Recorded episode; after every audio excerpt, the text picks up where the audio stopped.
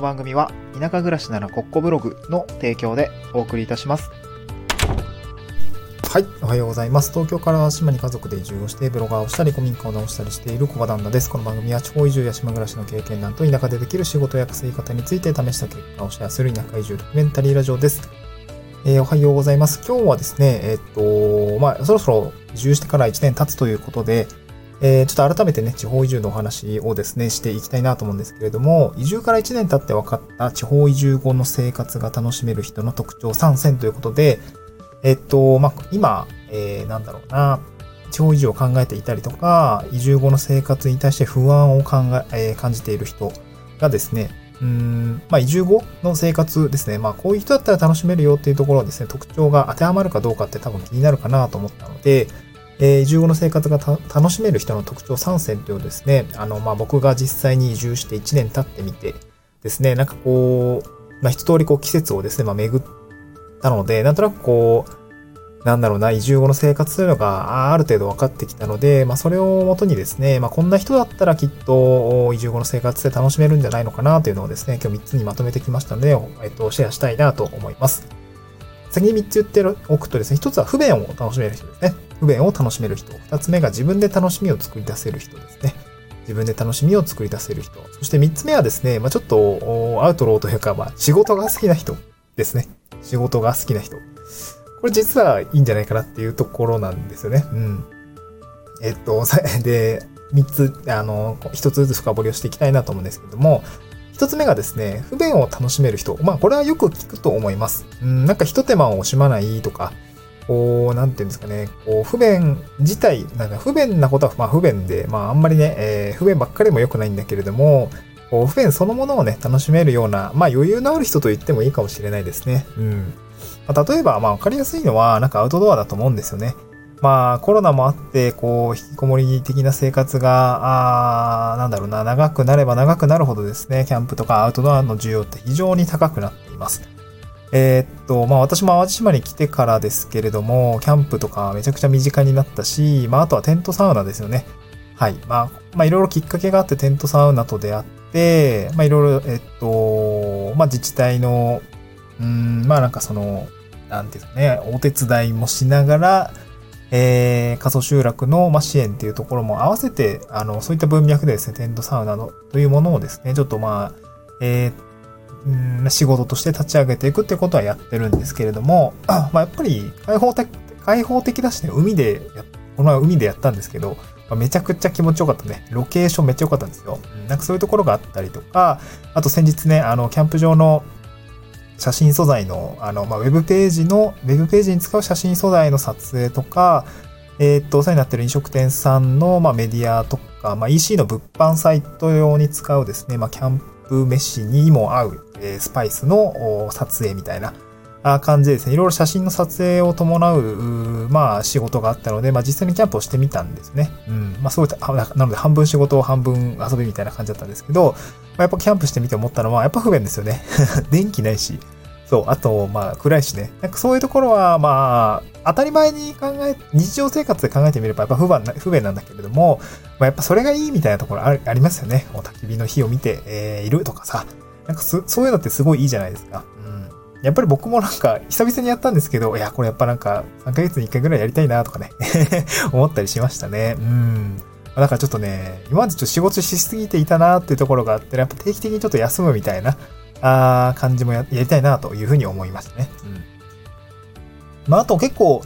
えっ、と、田舎に行っている知人とかでは、やっぱなんかお菓子を作ったりとか、まあ、料理を作る、まあ、料理を極めるの方が多いかもしれないですかね。なんかそういうところ、で料理を作ったりとか、なんかそういうところをですね、やっていたりとか、なんか結構ね、こう趣味に勤しんでいる人とか、まあ、結構一手間を惜しまない。まあ、コーヒー、まあ、コーヒー一つとっても手で引くとかね、かそういうことがですね、なんかそういう人生の何気ない、まあ、一般の人から見たら何気ない一つ、まあ、コーヒーとかね、まあ、コーヒーはもしかしたらこだわりが強い部類かもしれないですけれども、そういうものにこうこだわれる余裕が、やっぱりこうこちらの世界に来るとですね、なんかこう、生まれるのかなということで、この不便を楽しめる人っていうのはですね、えーやっぱり田舎暮らしに合ってるんじゃないのかなと思いますね。うん、やっぱなんか効率ばかり求めている人とか、うーん、まあそれが当たり前になってきている人というのは、ちょっとね、言ったらやっぱり、いや、不便だよなーっていう不便さが目立ってしまうので、やっぱりそこは難しいのかなというふうに思いますね。うん。はい。で、二つ目ですね、自分で楽しみを作り出せる人ですね。これは好奇心が強い人と言ってもいいかもしれないですね。こうなんか新しいコミュニティに飛び込んでみたり、そして現地の楽しみを作り出せると、まあ、非常に生活って充実しますね。強いと思います。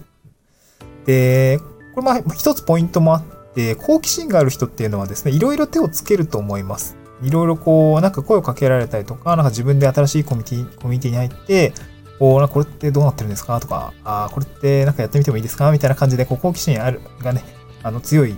方いら、たまにいらっしゃると思うんですけど、まあそういう人をですね、やっぱ、その、その人自身も楽しいだろうし、新しい経験ができてですね。うん。で、それに加えてですね、その周りにいる人たちも、やっぱ実は嬉しいんですよね。なんか自分がやっていることに対して興味を持ってくれて、手をつけてくれたりとか、えー、関わってくれる人にはですね、やっぱりいろいろ声をかけたくなるものですよね。うん。で、かか、あの、いろいろ、そう、なんだろう、いろいろつっ、足突っ込んだり首突っ込んだりしている人はですね、こう、いろ、そういう人たちにもやっぱり認知をされるし、やっぱりいろいろ声がかかりますね。うん。で、こう、新しい体験チャンスが、まあ、集まってきたりとかっていうところがやっぱりありますね。僕の場合も、おっと、地域コミュニティのイベントがあった時に、まあ、こちらのね、イベントの設営スタッフみたいなところもちょっとお手伝いさせていただいたんですよね。うん。まあ、それ知り合い経由で、あの、もうちょっと、まあ、あの、全然、あの、体空いてるので、あの、準備しますっていうところで、あの、イベントの設営から撤収まで、えー、一緒にさせていただきました。やっぱり、初めて会う人たちもいらっしゃったんですけど、やっぱり、こう、作業を一緒にする中で会話をしたりとか、えっ、ー、と、まあ、どっから来たの？とか、まあ、東京にいたんですとか、エンジニアやってたんですみたいな話をしたりとか、まあ、今はコミカ直したりしてるんですみたいなそういう話もしながら、じゃあなんかこう、イベント終了後なんですけど、えっと、まあ、みんなで、えー、ちょっと打ち上げでもしますか？みたいな、こう、有機農家さんがね、えー、売れ残ってしまったレタスとか白菜とか、まあ、美味しい野菜をですね、えー、まあみんなでじゃあ鍋で食べちゃいましょうみたいな感じでね、えー、まかない鍋みたいな、めっちゃうまいんですけどね。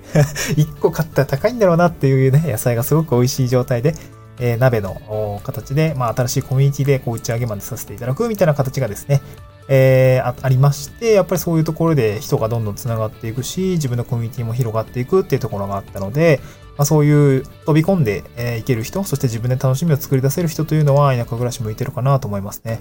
まあ、やっぱりその、人と関わりたくないみたいな場合はちょっと厳しいかなと思いますね。なんだろう、やっぱり田舎暮らしとか地方のコミュニティってやっぱり人間関係濃いし近いと思うんで、うん、なんか難しいんじゃないかな。人と関わらないことは、まあ、できなくはないけど、充実してるかというとそうでもないみたいな まちょっと不便さが勝っちゃったりもするかもしれないですよね。うん。はい、まあそんな感じですね。そんな感じですね。で、三つ目がですね、あの、少し切り口変わるんですけども、仕事が好きな人はですね、実はなんか田舎暮らし向いてんじゃないかなというふうに思います。で、これ仕事っていうもののね、定義が少し変わってくるかなと思うんですよね。こう、まあ、わざわざ移住するような人って、ちょっとまあ、言葉を選ばずに言うとしたら僕も含めてなんですけど、ちょっと変わってるのかなというふうに感じました。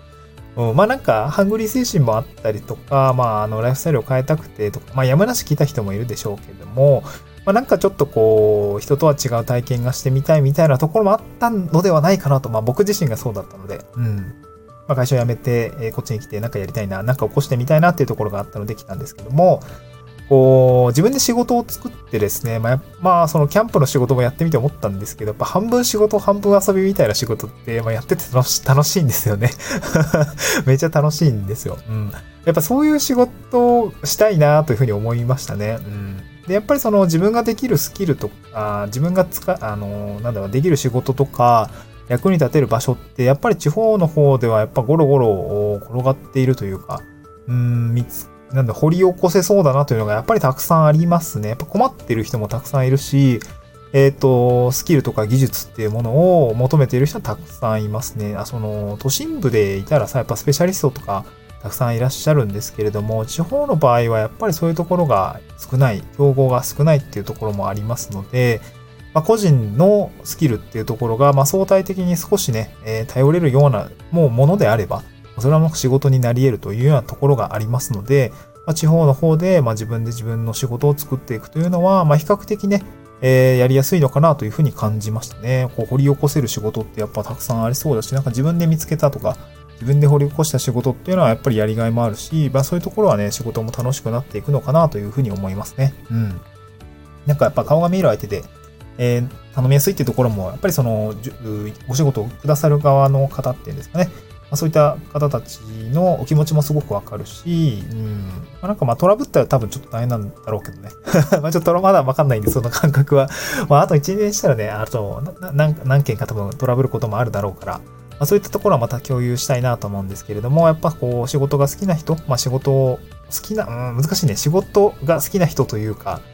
うーん、自分で仕事を作ってで仕事を楽しめる人というのは、まあ、地方の方でも自分でこう仕事って見つけやすくなるので、えー、楽しんでいけるのかなと思うんですね。この移住後の暮らしというのも。うん。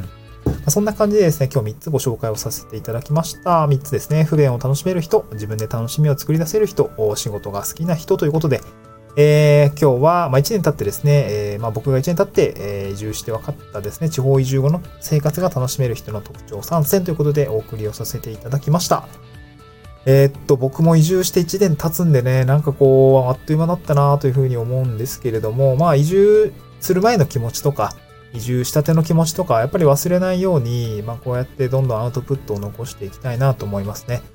まあ、先日、先日地方移住メディアのインタビューを受けた時にやっぱり思ったのはこの、この話というかこの内容っていうのはやっぱ社会的意義があるよみたいなところをなんかやっぱりインタビューをしていて思ったんですよね。うん。なんか、頑張、いや別に変に責任感を持つ必要はないし、なんか責任感持ちきれるかってそんなことはないんですけれども、うん、まあなんか納得のいくまでやってみようかなというふうに思いましたね。うん、しっかりやりたいなと思いました。はい。こんな、そんな話でございました。はい。えー、っと、そうですね。えー、まあ、最後に2つ宣伝するんですけれども、ちょっとね、下火にはなってるんですけど、ちょっと Twitter コミュニティというものを作ってみました。えー、スタンド F の概要欄にですね、ノートのリンク、えー、台本記事がかい、えー、リンクつけておりますので、そちらに入っていただくと、えー、Twitter コミュニティですね。なんか僕もたまにつぶやくコミュニティがあります。そう、25の働き方というコミュニティですね。えー、こういうものがありますので、ぜひ見てみてください。あとですね、地方移住、本当に興味があって、ちょっとこれから具体的に何か行動していこうかなと思っている方については、